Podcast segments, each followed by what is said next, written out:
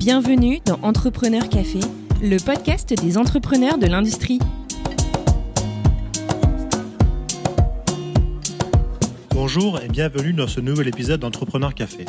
Aujourd'hui, nous partons à la rencontre de Stanislas Maximin, cofondateur et CEO de Latitude, start-up qui développe, conçoit, fabrique et opère des fusées qui permettent de mettre dans l'espace des petits satellites dans un endroit très précis.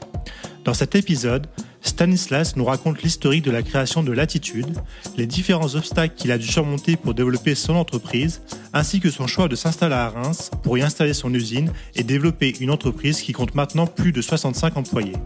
Si le secteur du New Space vous intéresse, ne manquez surtout pas cet épisode. Bonne écoute Bonjour Stan, Merci de prendre ce, temps pour échanger avec moi aujourd'hui. Bonjour Xavier, merci beaucoup de me recevoir. Alors euh, Stan, la, traditionnelle question pour commencer nos entretiens chez Entrepreneur Café, est-ce que tu pourrais nous faire le fameux pitch de Latitude bah, Qui vous êtes? Qu'est-ce que vous faites? Oui, absolument. Alors euh, Latitude est une entreprise qui a maintenant plus de trois ans et nous développons, nous designons, nous fabriquons et nous opérons euh, des fusées qui permettent de mettre dans l'espace des petits satellites qui font la taille d'une boîte à chaussures à des endroits très précis. Pourquoi? Parce qu'actuellement, euh, on envoie historiquement des satellites qui pèsent plusieurs tonnes avec euh, des fusées qui ressemblent à des 24 tonnes et qui peuvent littéralement bah, déposer des, dizaines de tonnes en orbite.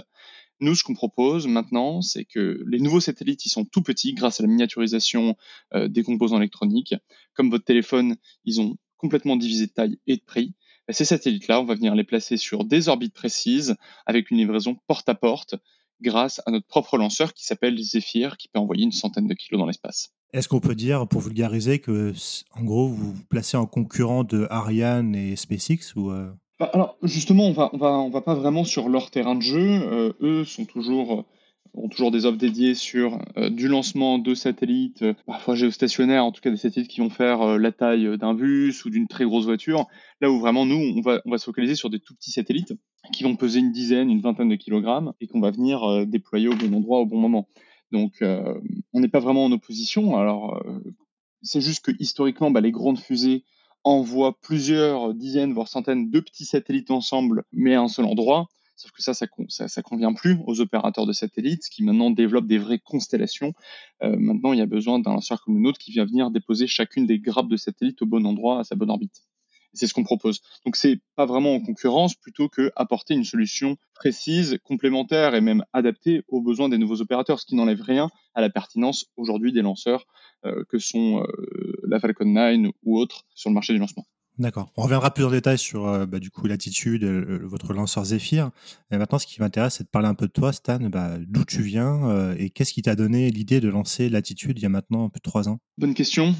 toujours pas la réponse non plus, mais non. globalement, je viens moi d'une formation très commerciale slash financière que j'ai faite dans une dans une école qui s'appelle l'ISEG à Paris bah, j'ai fait deux ans et, et, et rapidement, euh, j'avais vraiment envie de passer à autre chose. J'étais passionné de spatial, d'aéronautique euh, depuis euh, aussi longtemps que je m'en souvienne, et je voulais pouvoir créer quelque chose dans ce dans ce domaine-là. Et c'est pour ça que qu'à bout de comment dire, à la fois à bout de frustration de ma formation et à la, aussi avec une vraie envie de, de, de démarrer quelque chose d'autre, j'ai lancé j'ai lancé mon entreprise en début 2018. Alors l'entreprise a été créée début 2019, mais mais l'idée était là bien avant. Mais comment tu as eu l'idée de justement de créer une, fusée? Enfin, c'est quand même. Une idée pas banale pour lancer une boîte. Bah, c'est une idée aussi pas banale que, que n'importe quelle idée dans le web. Ça vient d'une connaissance d'un secteur. Tu connais ce secteur-là, tu te dis il y a une opportunité parce que bah, tu t'y intéresses. C'est pas c'est pas banal, mais quand euh, c'est comme être passionné d'automobile et de faire des voitures, être passionné, euh, je sais pas moi, tu vois, de, de, plein de secteurs comme ça, faire des fusées dans un secteur spatial, euh, au contraire, c'est plutôt banal. Donc voilà, non, après, en effet, ça venait quand même. Je me suis beaucoup informé sur sur le secteur des satellites, sur à quoi, sur les nouvelles tendances des satellites, les nouvelles technologies autour des satellites, sur les nouveaux opérateurs, leurs besoins, euh, la façon dont ils réfléchissaient, euh, euh, toute l'analyse de la chaîne de valeur également derrière du, du, lancement du satellite et comment est-ce qu'on pouvait apporter de la valeur. Maintenant, on a créé quelque chose. Il y a eu pas mal de pivots pour arriver au, au, lanceur et à l'offre commerciale d'aujourd'hui. Mais, mais par contre, oui, on, on partait déjà à l'époque sur un, d'ailleurs ce qu'on appelle aujourd'hui un micro-lanceur, c'est-à-dire un lanceur capable de placer moins de 500 kg dans l'espace. Mais du coup, est-ce que ça veut dire que dès le départ, tu t'es associé avec des gens qui étaient en mesure de designer la fusée? Est-ce que toi, tu me disais que tu avais fait des études plutôt financières?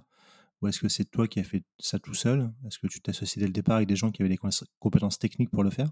Oui, absolument, tout à fait. C'est clair, hein, c'est ce qu'on a fait. On a, on, a pu rapidement j'ai cofondé la boîte avec, euh, avec deux autres personnes, deux ingénieurs, et notamment un qui, euh, qui dans le secteur euh, aéronautique et spatial. Mais même, hein, enfin, je veux dire, on ne design pas une fusée à trois. on savait que c'était possible hein, ce qu'on allait faire. Voilà, on sait que c'est faisable. par contre, après, c'était, on est venu augmenter l'équipe, on a recruté des personnes, là, pour le coup, des ingénieurs qui étaient spécialisés, qui avaient déjà développé des premières technologies. Et parti là-dessus, ben, on a développé l'entreprise sur nos premières technologies, notamment autour du moteur fusée. Et, par la suite, sur tout le reste de la fusée. Et euh, quand, quand, vous avez été à la, recherche de, vos premiers financements, est-ce que vous avez été bien reçu par les gens qui vous avaient demandé de l'argent? Est-ce qu'ils vous ont pas dit, bah non, mais c'est un truc, c'est pas possible, ça nous paraît trop gros euh?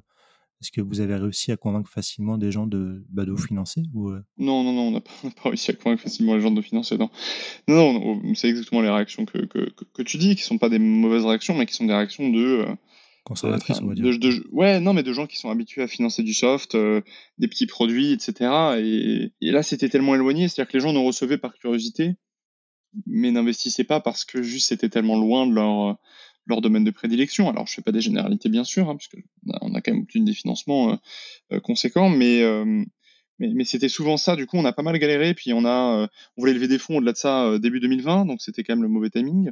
Donc, euh, c'est-à-dire que déjà lever des, lever des fonds dans une boîte spatiale industrielle, c'est quand même pas la chose la plus simple au monde. Et le faire en période de Covid, c'était c'était mission impossible. Et puis c'est l'été, hein, puisqu'on n'a pas réussi. Mais le fait est qu'on a continué sur notre design, sur nos convictions, et, au fur et à mesure, bah voilà, on a on a réussi à obtenir des premiers contrats, notamment de la part de l'agence spatiale française, le CNES, pour développer nos technologies. Et on va dire, on est monté suffisamment en maturité, puis on a utilisé une stratégie qui était, euh, qui était une stratégie assez, euh, je dirais pas le mot ambitieux, mais qui était assez décalée par rapport à ce qui se faisait et, qui, a, qui a porté ses fruits. On, a décidé de quitter Paris parce que dans une boîte industrielle comme la nôtre, bah déjà il nous fallait de la place à long terme, mais ne serait-ce qu'à court terme, il nous fallait un soutien, un soutien considérable de la part de la BPI et des financiers. Bah, le meilleur et, des politiques. Bah, le meilleur moyen de l'avoir, c'est d'être dans une ville qui valorise ce que vous faites. À Paris, on valorise pas ce que vous faites je veux dire, à Paris, c'est la capitale, il y a une dizaine de millions d'habitants. Euh, globalement, euh, votre projet qui va créer 200 emplois, on s'en fout un petit peu, mais c'est pas, pas une critique, c'est juste un fait. Et par contre, aller en région, tout de suite, dans des régions qui tentent à, relancer l'industrialisation, euh, qui peuvent y investir, bah, tout de suite, ça fait la différence. Et quand on est arrivé, on a pris cette décision-là de viser d'autres villes on, l'a prise euh, milieu de l'année 2020 et pendant l'été on est on allait visiter euh, justement la ville de Reims. On était très très très très bien reçus. On a rencontré bah, notre euh, investisseur historique UI Investissement euh, qui avait un fonds régional dans la région Grand Est la BPI etc la région. Et, et, tout ça nous a permis de, de venir clôturer notre notre tour d'amorçage en septembre 2020 voilà. Un petit tour d'amorçage hein, un petit million d'euros mais mais, mais qui nous permettait de mettre les pieds à l'étrier c'est euh, déjà pas mal pour commencer. Je trouve ça intéressant ce que tu disais d'avoir eu très tôt, après avoir créé l'entreprise, la, vision de se dire, mais il ne faut pas qu'on reste à Paris, parce que si on reste ici, ça va être compliqué à moyen terme, bah, si on veut construire une usine, etc. Tout de suite, vite, se dire, bah, on va aller dans une région qui pourra nous, nous accompagner, nous valoriser et être là pour, pour, nous aider à grandir. Quels ont été pour, pour toi et tes associés les critères primordiaux pour choisir Reims euh, par rapport à une autre ville qui pourrait être proche de Paris? Est-ce qu'il y a eu un facteur qui a fait la différence ou... Euh? Déjà, oui, le, niveau de soutien et d'investissement. Alors, et là, je ne parle pas d'investissement financier, même si ça en fait partie, d'investissement en général, en termes de temps, en termes de ressources, en termes de contacts, en termes de toutes ces choses-là. Juste pour te faire visualiser les choses, quand on est arrivé à Reims, on les avait juste contactés en disant bonjour, on cherche des locaux. Est-ce que vous avez quelque chose pas trop cher? Donc là, euh, ils arrivent et là, ils nous présentent la brochure. Ils reviennent en 24 heures vers nous déjà. Je te rappelle, on est une boîte euh, qui a aucun employé de temps plein. Voilà, alors oui, on était une dizaine de personnes qui allaient s'installer si on clôturait notre levée de fonds, mais voilà, ça reste quand même assez exceptionnel. On arrive, il nous faut une brochure, ils nous disent ah oui, bah d'ailleurs vous pouvez obtenir telle aide, donc euh, une aide à revitalisation, c'est-à-dire que si vous créez des emplois, ben pof, vous avez des subventions, euh, des, des, des, aides à la R&D, euh, plusieurs centaines de milliers d'euros, etc., etc. On se dit ah oui quand même. Bon, ça nous paraissait un petit peu trop beau pour être vrai, on va les visiter. Il nous faut visiter au cours de la journée plusieurs locaux, des biens, des moins bien, mais et des très très bien certains qu'on a choisis. Et le midi, euh, il nous invite à déjeuner. Et là, on est, euh, on rencontre euh, globalement, on déjeune avec Joseph Puzo, qui est, qui est le, le PDG d'une boîte qui s'appelle Axon Cable, qui est une belle, très très très belle boîte industrielle de la région Île-de-France et de la région Grand Est, puisque euh, font notamment en plus les câbles de la constellation OneWeb, qui est une constellation de satellites assez connue, hein, notamment peut-être entendu parler parce que OneWeb est en train de merger avec euh, avec Eutelsat, bel, opérateur français, et également les câbles du rover Curiosity, hein, qui est sur Mars depuis maintenant 2014-2015, je peux dire de bêtises. Donc euh, une vraie personnalité, euh, un vrai euh, dirigeant industriel et avec une vraie expérience du spatial, donc c'était extrêmement intéressant. On déjeunait avec euh, une personne qui euh, représentait le fonds, Elisa Le qui, qui, était du fonds U Investissement, qui gérait le fonds du coup IRPAC Création, qui est un fonds régional. Euh, il y avait les gens de la région et tout ça, ça crée, on va dire, une sacrée, un effet d'entraînement qui, nous a surpris. Et, donc on a continué vers, vers ce sujet-là. U Investissement a, été, a pris le risque et, alors, je dois saluer ça parce que on est sur un fonds régional qui, est fait pour investir en venture capitalisme, mais, mais sur un fonds régional qui est vraiment pas expérimenté dans, dans l'industrie deep tech et qui prend euh, et qui prend ce risque-là, c'était euh, extrêmement ambitieux de leur part et, euh, et ils sont responsables d'une grosse partie de notre succès. Enfin, c'est ça aussi hein, les fonds d'investissement, c'est qu'ils peuvent parfois faire l'immense différence et, et, permettre de belles aventures industrielles. Mais c'est également la voilà le, le, soutien de la part de la ville et de la région qui ont qui ont fait la différence. Donc on était voilà, on, on a eu vraiment cette chance-là quand on s'est installé. Et c'est pour ça, en fait, comment dire, c'est pas que Reims avait des atouts particuliers. c'est une super belle ville, c'est une très grande ville, il y a tout ce qu'il faut. C'est à 45 minutes de Paris en, en, train, une heure et demie en voiture. Mais c'est pas ces avantages-là qui nous ont convaincus. Ce qui nous a convaincus, c'est que ces gens-là avaient une conviction et une vision. Là où les autres, bah, voilà, euh, on avait discuté avec Lyon, avec Rennes, avec mais, mais si tu veux, il y avait une telle, un tel momentum, une telle, une telle rapidité dans, dans l'exécution à Reims qu'on n'a pas réfléchi deux fois, quoi. On va dire ça, ça a matché entre les, entre les deux parties euh. Ils, nous ont, ouais, ils nous ont chassés. Ils nous ont chassés. Et quand tu as une startup et qu'on vient de chasser, enfin, c'est magnifique. c'est clair. Donc là, ça fait deux ans, enfin, ça fait faire ouais, deux, ans que vous êtes installé à Reims. Tu me disais que vous avez installé l'équipe là-bas, vous avez eu des financements pour la, la R&D, etc. Et euh, du coup, là, l'attitude, ça en est où maintenant, mi-2022 Est-ce que vous êtes toujours en phase de R&D Est-ce que vous avez déjà fait des proof of concept? Enfin, Où ça en est de, de, cette fabuleuse aventure Oui, tout à fait. On est toujours en phase de R&D. Aujourd'hui, on est, euh, bah, on s'était du coup installé dans les premiers locaux euh, qui faisaient 200 mètres carrés, puis l'équipe a suffisamment grandi. Donc maintenant, on a, on avait inauguré une première usine en, en, octobre 2000, 2021 dans le nord de Reims, enfin toujours à Reims, hein, mais dans le nord de Reims, de 1700 mètres carrés. Euh, on vient de doubler la taille parce qu'on a grandi un peu trop vite. Du coup, maintenant, voilà, on a, on a, on a un site d'environ 3500 mètres carrés. Euh, on refait 400 mètres carrés de bureau. Enfin bref, c'est assez sympa et ça nous permet de faire les assemblages euh, et, et, de, des différents composants. Là, en l'occurrence, on fait les assemblages de notre de notre banc d'essai pour aller tester notre, moteur fusée. L'équipe est passée à, à, à, plus de 65 personnes aujourd'hui, toujours sur de la R&D, euh, mais, mais, on a passé les commandes, c'est-à-dire que sur les réservoirs de la, de la fusée, sur euh, les systèmes électroniques, euh, sur euh, bah, le moteur, on a reçu notre premier moteur. Alors, euh, c'est une partie de nos technologies. On, on, en fait, on fait, on fait des moteurs fusées imprimés en 3D, en métal, en seulement trois pièces. C'est assez innovant et on a réceptionné les premiers moteurs fusées qui vont être mis à feu. Voilà, donc on, en fait, ouais, toujours de la R&D, mais mais, à pleine vitesse. Donc euh, voilà, hein, maintenant il nous reste, ça va être ça euh, pendant encore, euh, pendant encore deux belles années hein, pour aller vers une première tentative orbitale fin 2024. Et, du coup, donc, vous avez déjà des clients qui sont déjà embarqués avec vous enfin, En termes de visibilité commerciale, je veux dire, est-ce que votre système a déjà convaincu des clients potentiels? C'est un peu la complexité des boîtes industrielles et deep comme la nôtre, c'est-à-dire pas que deep d'ailleurs, c'est que quand on a un produit qui prend 2-3 ans à se développer, avoir le client instantanément, c'est vachement dur. Encore plus dans notre cas, puisque notre client, enfin nos clients majoritairement, ce sont des startups qui elles-mêmes euh, doivent lever leur, leur, fonds, etc. Et donc, comme nous, elles gèrent leur cash flow. C'est-à-dire qu'elles vont pas, elles vont pas poser 3 millions sur la table demain matin. Et c'est là où se place la, la, la, complexité. Donc là, notre objectif, c'est d'obtenir les premiers contrats d'ici la fin de l'année, euh, début de l'année prochaine. Euh, et c'est déjà super ambitieux. Maintenant, on a, euh, on a à côté euh, des contrats de R&D et, et, on fait beaucoup de services d'accompagnement dès aujourd'hui. Et là, on a des premiers contrats autour du lancement et, et des missions de lancement de nos clients on a créé une, filiale qui s'appelle Astreos et qui, euh, propose déjà tous ces services-là. Et euh, la question que je me posais, c'est est-ce que vous avez des, concurrents déjà identifiés en, Europe ou, même ailleurs aux États-Unis ou en Asie qui font la même chose que vous ou est-ce que c'est vous avez une spécificité sur le marché? Sur la fusée elle-même, hein, parce que notre offre est un peu plus complexe que simplement le, lancement lui-même, c'est-à-dire le véhicule lui-même. Oui, on en a. sur la fusée elle-même. il y en a au Canada, aux États-Unis, Chine. alors après, Chine, c'est un peu un marché fermé, mais et également Corée du Sud. Donc oui, il y en a beaucoup. pour ce qui est il y en a un ou deux en Europe également, mais par contre, voilà, on, a une approche qui est un peu, différente. On va venir vraiment euh, euh faire une offre servicielle euh, complète, euh, ce qu'on appelle de l'idée à l'orbite, c'est-à-dire qu'on va vraiment accompagner les clients du, du, début de leur, de leur aventure entrepreneuriale et spatiale jusqu'à arriver au premier satellite en orbite, et puis derrière déployer toute la constellation, bref, permettre de, de déployer leur business rapidement. Donc, ce qui fait qu'on ne fait pas qu'un lanceur, on fait, tout ce qui est autour.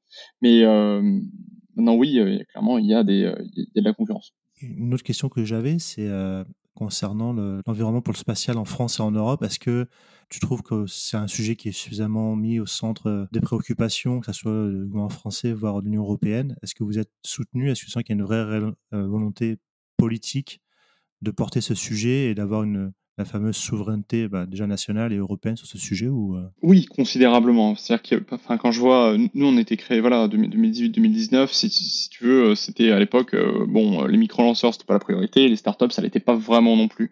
Alors il y avait toujours des irréductibles gaulois qui, qui accompagnaient très bien, des gens au CNES, même au gouvernement. Maintenant c'est devenu on va dire systémique au cours des derniers mois, avec un vrai plan France 2030 hein, où le spatial euh, quand même un milliard cinq de budget, euh, et puis en général au niveau de l'accompagnement. Maintenant, c'est bien, c'est pas suffisant. On a euh, malgré tout besoin de Enfin, je veux dire, on est sur un business qui est extrêmement capitalistique et, le spatial c'est très c'est très large, c'est-à-dire qu'on va ça va concerner à la fois les infrastructures qui elles nécessitent énormément énormément d'argent et à la fois les tous les services parce que ce qui apporte la valeur c'est pas d'envoyer des choses dans l'espace, ce qui apporte la valeur c'est la donnée au final, c'est-à-dire c'est le fait de pouvoir savoir quelle météo il fait demain, c'est de pouvoir euh, traquer euh, des conteneurs à l'autre bout du monde euh, en temps réel, c'est de pouvoir détecter des avions. Enfin, c'est cette valeur-là.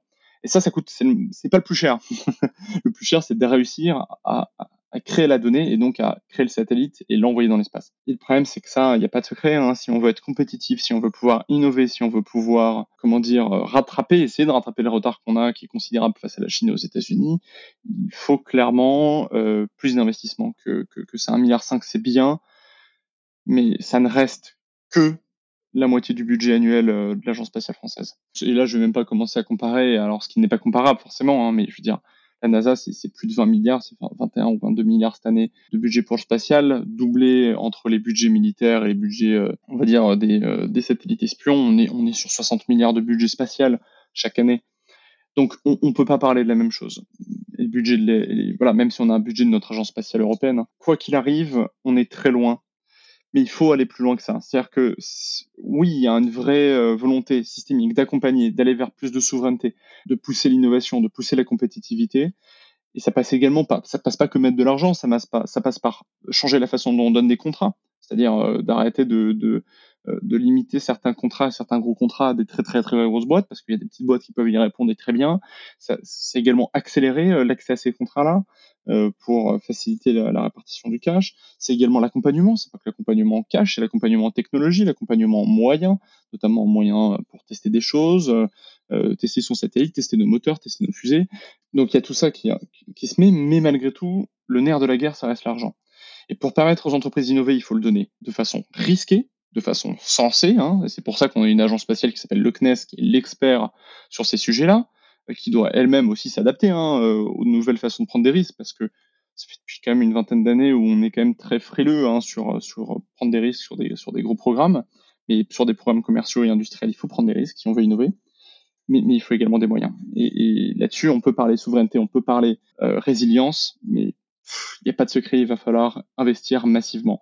Maintenant, on voit une vraie tendance, c'est que France 2030 est une bonne nouvelle, c'est que la ministérielle de l'ESA en novembre qui arrive, qui va déterminer du budget des trois prochaines années pour l'Agence spatiale européenne, j'espère avoir un budget record. Et également, on a un troisième acteur qui rentre dans la danse euh, de façon bien plus impactante, c'est la Commission européenne, avec la création déjà de ce qui s'appelle le SPA, qui est, on va dire, une sorte d'agence de l'Union européenne, enfin, l'agence de la Commission, plutôt l'agence spatiale de la Commission européenne, et qui s'intéresse, alors qui, qui, a récupéré les données Galileo, qui s'intéresse de plus en plus à l'observation de la Terre et aux lanceurs. Donc, voilà, il va falloir que, je pense que c'est pas que la France, hein, c'est, c'est la France en tant que leader européen, euh, de pousser vers plus d'investissements dans le spatial, parce que on va on risque de louper le coche, comme on l'a fait avec le cloud, comme on l'a fait avec le digital, comme on l'a fait sur la microélectronique. Bref, c'est pas demain qu'il faut prendre la décision. Voilà, sur beaucoup de choses malheureusement, et on n'est pas mauvais hein, euh, partout, mais, mais on va pas se cacher, on n'a pas été. Euh, enfin bon, l'Europe n'est pas n'est clairement pas l'Europe n'est clairement pas les plus euh, les premiers sur le sujet. Et justement, il y, a deux choses dont tu as parlé qui m'intéressent. La, la, première, c'est bah, la, la, place de la France en Europe sur le secteur spatial. Tu disais qu'on était, on était parmi les leaders. Est-ce qu'on est vraiment le numéro un? Est-ce qu'il y a d'autres pays derrière en Europe qui poussent et qui ont une vraie stratégie spatiale? Et la deuxième question, c'était plus une, observation. Tu parlais du fait de donner l'accès au contrat à des, structures plus petites et arrêter de donner l'argent entre guillemets aux gros. Est-ce que tu penses qu'il y a une réelle volonté de faire ça ou est-ce qu'il y a quand même pas un côté euh, politique et lobbying qui fait que ça, sera, ça reste quand même compliqué pour les startups ou les petites structures d'accéder à des contrats importants Alors, je vais juste rebondir sur, sur, en avant et je reviendrai à la première question. Euh, alors non, hein, faut, faut pas arrêter de donner de l'argent et des contrats aux grandes entreprises, hein, bien au contraire. Euh, c'est plutôt euh, répartir correctement les budgets et répartir les budgets pour permettre aux grandes entreprises également d'aller vers des, des faire l'innovation, c'est-à-dire des contrats qui permettent le risque, et aux petites structures euh, de leur permettre de venir, enfin, être compétitives et de pouvoir faire la compétition aux plus grandes entreprises sur euh, certains appels d'offres. Maintenant, pour revenir à la première question, dit en effet que la France était un des leaders, euh, je maintiens, c'est un des leaders, sauf que clairement le leadership français est remis en cause continuellement par l'investissement massif qu'il y a aujourd'hui de la part euh, de l'Allemagne, euh, de l'investissement euh, grandissant de la part de l'Italie et de l'Espagne. Alors surtout l'Italie, hein, l'Espagne reste un petit peu sur le côté. Et bon, l'Angleterre n'est plus n'est plus dans l'Union européenne mais font toujours partie de l'agence spatiale européenne, hein, qui n'est pas euh, qui n'est pas une institution de la Commission et de l'Union. Donc oui, aujourd'hui, ce leadership, il est en danger, en danger massif. On l'a vu notamment sur les lanceurs, où les Allemands euh, se sont vus financer massivement leurs initiatives de, micro-lanceurs et viennent aujourd'hui remettre en doute le leadership français sur ces compétences-là. Voilà, ce que je dirais, c'est que la France fait partie des leaders, mais il va clairement falloir, si on veut continuer à rester un des pays qui fait qui a un leadership dans le spatial européen et mondial, il va falloir clairement, clairement euh, redoubler d'efforts. Et euh, est-ce que ça passe aussi par le financement? Si je dis pas de bêtises, il me semble que l'Allemagne est passée devant la France en termes de contributeur à l'Agence spatiale européenne, c'est ça? On n'est plus que deuxième contributeur alors oui, c'est un peu plus complexe que ça. C'est-à-dire que l'Allemagne a mis plus d'argent sec d'un coup, mais sur une plus longue période. Du coup, en réalité, la France était toujours euh, financeur numéro un. Mais bon, bon, ça c'est des effets aussi d'annonces, etc. Euh, le, le, fait est que l'Allemagne a beaucoup investi, en effet, dans, mais moins que la France sur les trois sur les trois dernières années dans l'agence spatiale européenne. Mais surtout, l'Allemagne a beaucoup investi dans ses entreprises. Il y a beaucoup investi, mais je pense que ça c'est le résultat du fait que l'Allemagne a des entreprises historiques spatiales, mais n'en a pas des aussi grosses que nous. Et ce qui fait qu'elle est tout de suite allée voir euh, des PME euh, et, des startups. Et qu'on a vu un, vrai développement d'une vraie filière industrielle euh, New Space en Allemagne, soutenue, financée et surtout diverse. C'est-à-dire, on va derrière avec les créations de fonds d'investissement, avec la création d'aides spécialisées, avec la création de contrats, etc. Enfin, je veux dire, nous, on, galère à lever, euh, à lever de l'argent, là où les Allemands chopent des contrats de 22 millions d'euros, alors qu'on est plus ou moins au même stade de développement. Donc c'est une différence qui est relativement massive, et notamment dans le monde de l'investissement, parce que quand on vous donne un contrat euh, de lancement, derrière, les investisseurs, euh, c'est un vrai effet de levier pour eux. Donc oui, c'est toutes ces choses-là, et puis c'est et, c'est lié à mon deuxième point, c'est que les Allemands, en effet, ont, diversifié et n'ont pas fait financer les, les, les, très grosses boîtes qui existaient déjà, mais sont allés vers du risque. Et ça, en France, c'est un cours oui, il y a une vraie volonté. C'était ta question. Oui, il y a une vraie volonté. Maintenant, euh, bah, comment dire Bien évidemment que c'est des sujets qui sont très stratégiques, très politiques, et donc euh, bah, il y a des vrais combats euh, qui sont pas forcément des combats de qui a la meilleure offre, c'est-à-dire la plus compétitive, la moins chère, etc. pour le contribuable, mais plutôt de, de qui est le meilleur lobbyiste derrière. Après, maintenant, on va pas se plaindre, hein, c'est la façon dont fonctionne le business depuis, euh, depuis des dizaines et des dizaines d'années. Moi, surtout, ce qui est complexe, c'est que dans le spatial, ce qui nous a mis dans cet état-là, c'est pas tellement le fait d'avoir des grandes boîtes, etc. On a des grandes boîtes avec des vraies connaissances, des vraies spécialités, et qui sont sur certains domaines leaders, encore aujourd'hui. Pas la majorité, mais sur, sur pas mal de domaines. Ce qu'il faut, c'est permettre à ces boîtes-là, comme aux nouvelles boîtes, de se dire, bah, sur de l'argent public, on va prendre des risques et on va s'autoriser à prendre des risques. Et, ça, c'est ce qui nous a mis dans un marasme. Enfin, le fait de ne pas le faire au cours des dernières années, ça nous a mis dans un marasme extraordinaire et, qui fait qu'aujourd'hui, bah, si vous voulez, on regarde, on regarde certaines technologies euh, outre-Atlantique. Euh, Et, ouais, clairement, c'est compliqué. Encore une fois, il faut pas faire de généralité. Il y a des domaines comme l'observation terrestre ou autre, on est encore excellent. Mais voilà. le, message, c'est il faut, il faut qu'on on a commencé à se réveiller, il faut vraiment qu'on accélère pour ne pas se faire distancer et, et garder un leadership. Quoi. Et, d'ailleurs, les grandes boîtes ont un vrai rôle là-dedans. Hein. Elles ont un vrai rôle d'être catalyseur, catalyseur au niveau des contrats, c'est-à-dire bah, pouvoir acheter, euh, acheter des services et, des produits euh, aux startups et, aux PME. Euh, ce qu'elles font parfois bien, ce qu'elles font parfois moins bien. C'est également être catalyseur en investissant euh, massivement également dans les nouvelles technologies. Alors, et parfois pas que pour acheter la boîte derrière, mais juste parce que c'est une stratégie de diversification. Ça, on l'a beaucoup vu aux États-Unis. Elles sont catalyseurs dans le fait de, pour le coup, parfois, oui, aussi offrir des exits. C'est aussi ça la complexité dans, dans la deep tech, c'est que bah, on se dit, euh, on a 3, 4, 5 ans de développement, et derrière, bah, la boîte, euh, c'est pas c'est pas en vendant ses produits qu'elle va faire un ROI intéressant pour des venture capitalistes. Euh, même si elle peut faire des, gros effets de levier. Du coup, derrière, ce que ça laisse comme option, c'est rachat ou enfin, vente de l'entreprise, euh, partielle ou totale, ou euh, entrée en bourse. Alors l'entrée en bourse, ça se voit de plus en plus, même si, en ce moment c'est pas la, pas la joie. Mais par contre, il faut qu'il y ait des grosses boîtes qui rachètent, qui rachètent des startups. Non mais c'est un discours intéressant. On espère que tu disais que c'est en novembre, c'est ça qu'il y a des annonces qui vont être faites? Donc on, espère que En novembre, il y a la ministérielle de l'ESA. Donc on verra le nouveau budget euh, des trois prochaines années pour l'Agence spatiale européenne euh, proposé par, par chacun des pays membres. donc on, espère que ça ira dans le bon sens.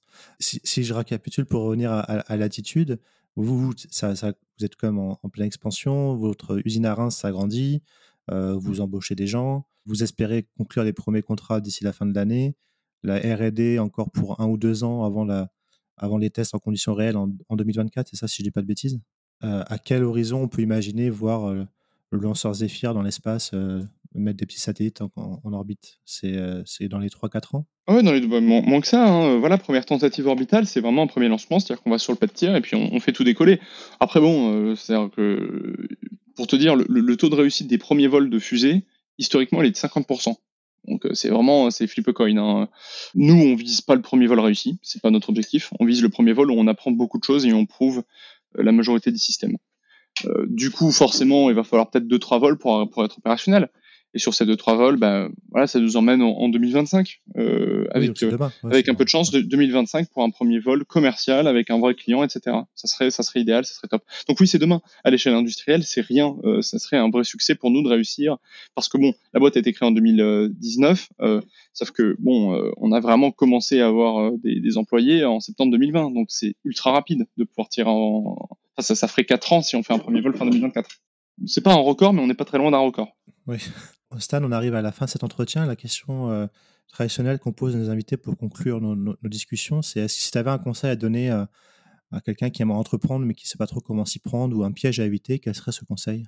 Euh, comme conseil globalement, surtout pour les gens qui, qui, viendraient faire des boîtes industrielles et, deep tech, que ce soit dans le spatial, l'aéronautique ou, plein d'autres domaines, globalement, je, pense que alors ça va être des conseils bateaux, mais, c'est ce qui a le plus aidé, c'est de réussir à vraiment bien s'entourer c'est des boîtes où il va y avoir besoin de plus que juste savoir faire une boîte, plus savoir euh, juste designer quelque chose. Il va falloir énormément de différentes compétences, que ça soit commercial, que ça soit au niveau du, du relationnel, du networking. Ça va être ultra important également de savoir faire les choses différemment parce que une bonne partie des innovations dans, dans la deep tech, c'est pas juste tiens, je vais faire quelque chose que personne n'a fait, mais ça va plutôt être, tiens, je vais faire différemment ce que quelque chose a fait. Ce que, quelqu'un a fait typiquement SpaceX. SpaceX, c'est, je veux dire, envoyer des satellites euh, avec une capacité de 15 tonnes en orbite, bah, oui, Ariane Group le fait depuis 20 ans, même plus que ça. Par contre, ils l'ont innové en disant, ben, nous, on va euh, faire un process industriel ultra innovant, et du coup, ça va baisser les coûts. Puis en plus, on va réutiliser. Et on fait le pari qu'au bout de 10-15 ans, ça va nous faire économiser encore plus d'argent. Ça, c'est innovant. C'est ce qu'a fait SpaceX. Au-delà de ça, euh, c'est également, et là je peux conseiller ça, parce que je veux dire, je suis pas qu'un épiphénomène, enfin ma boîte est pas qu'un épiphénomène, j'ai vu pas mal d'autres boîtes dans le spatial et dans d'autres domaines y arriver grâce à ça. Sortez de Paris, sortez de Paris, allez autre part, allez dans des régions qui sont prêtes à vous accueillir, qui sont prêtes à investir massivement. Parce qu'au-delà de ça, si vous allez devoir faire des usines, vous ne serez pas à Paris, vous serez à l'autre bout de l'île de France, à Saclay ou autre. Ça n'est pas sympa. Euh, vos ingénieurs, euh, eux, ils vont rester dans Paris, ils vont se taper euh, deux heures de trajet aller-retour dans la journée. C'est pas top. Allez dans des villes, c'est vachement plus agréable. Vous aurez pas de bouchons, croyez-moi. Non, et au-delà de ça, vraiment, il y a du vrai support. Donc, je pense que il faut vraiment sortir de Paris. La réindustrialisation, pour moi, sonne avec également la décentralisation. C'est intimement lié enfin, bah, vous avez de la chance, les investisseurs sont de plus en plus intéressés l'industrie.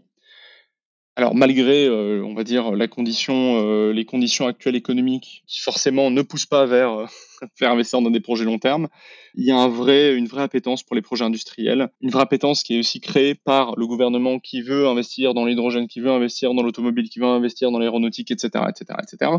Donc forcément, ça crée une base. Et donc voilà, c'est le moment ou jamais. Aujourd'hui, se lancer dans l'industrie, ça crée des emplois ça crée des emplois qualifiés qui permettent à la France d'avoir et à l'Europe d'avoir un avantage compétitif par rapport au reste du monde, parce qu'on va jamais être meilleur que la Thaïlande à faire des t-shirts.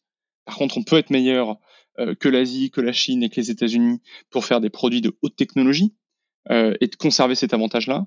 Ça crée des emplois qualifiés, ingénieurs, docteurs, mais également des ouvriers qualifiés. Donc, voilà, je, je c'est la plus belle chose qu'on puisse faire pour relancer notre économie, euh, pour euh, créer de l'emploi, mais également pour créer une différence dans le monde. Parce que nous aussi, ce qui nous fait vivre, c'est que les satellites qu'on envoie, euh, les satellites que font nos clients, ils permettent de détecter des feux en forêt, ils permettent de suivre le dérèglement climatique, ils permettent de détecter les plateaux pirates, ils permettent de, voilà, de faire énormément de choses. Et ça, ça change euh, la façon dont on vit et ça change euh, nos sociétés avec un grand S et c'est le plus important. La technologie de pointe, aujourd'hui, change le monde. Donc, euh, voilà, je dirais globalement, euh, allez-y, n'ayez pas peur. Ça fait peur, mais c'est super, super intéressant. Très beau message, Stan, et euh, on espère, on souhaite plein de succès à l'attitude, et merci beaucoup pour, ce, pour cet échange.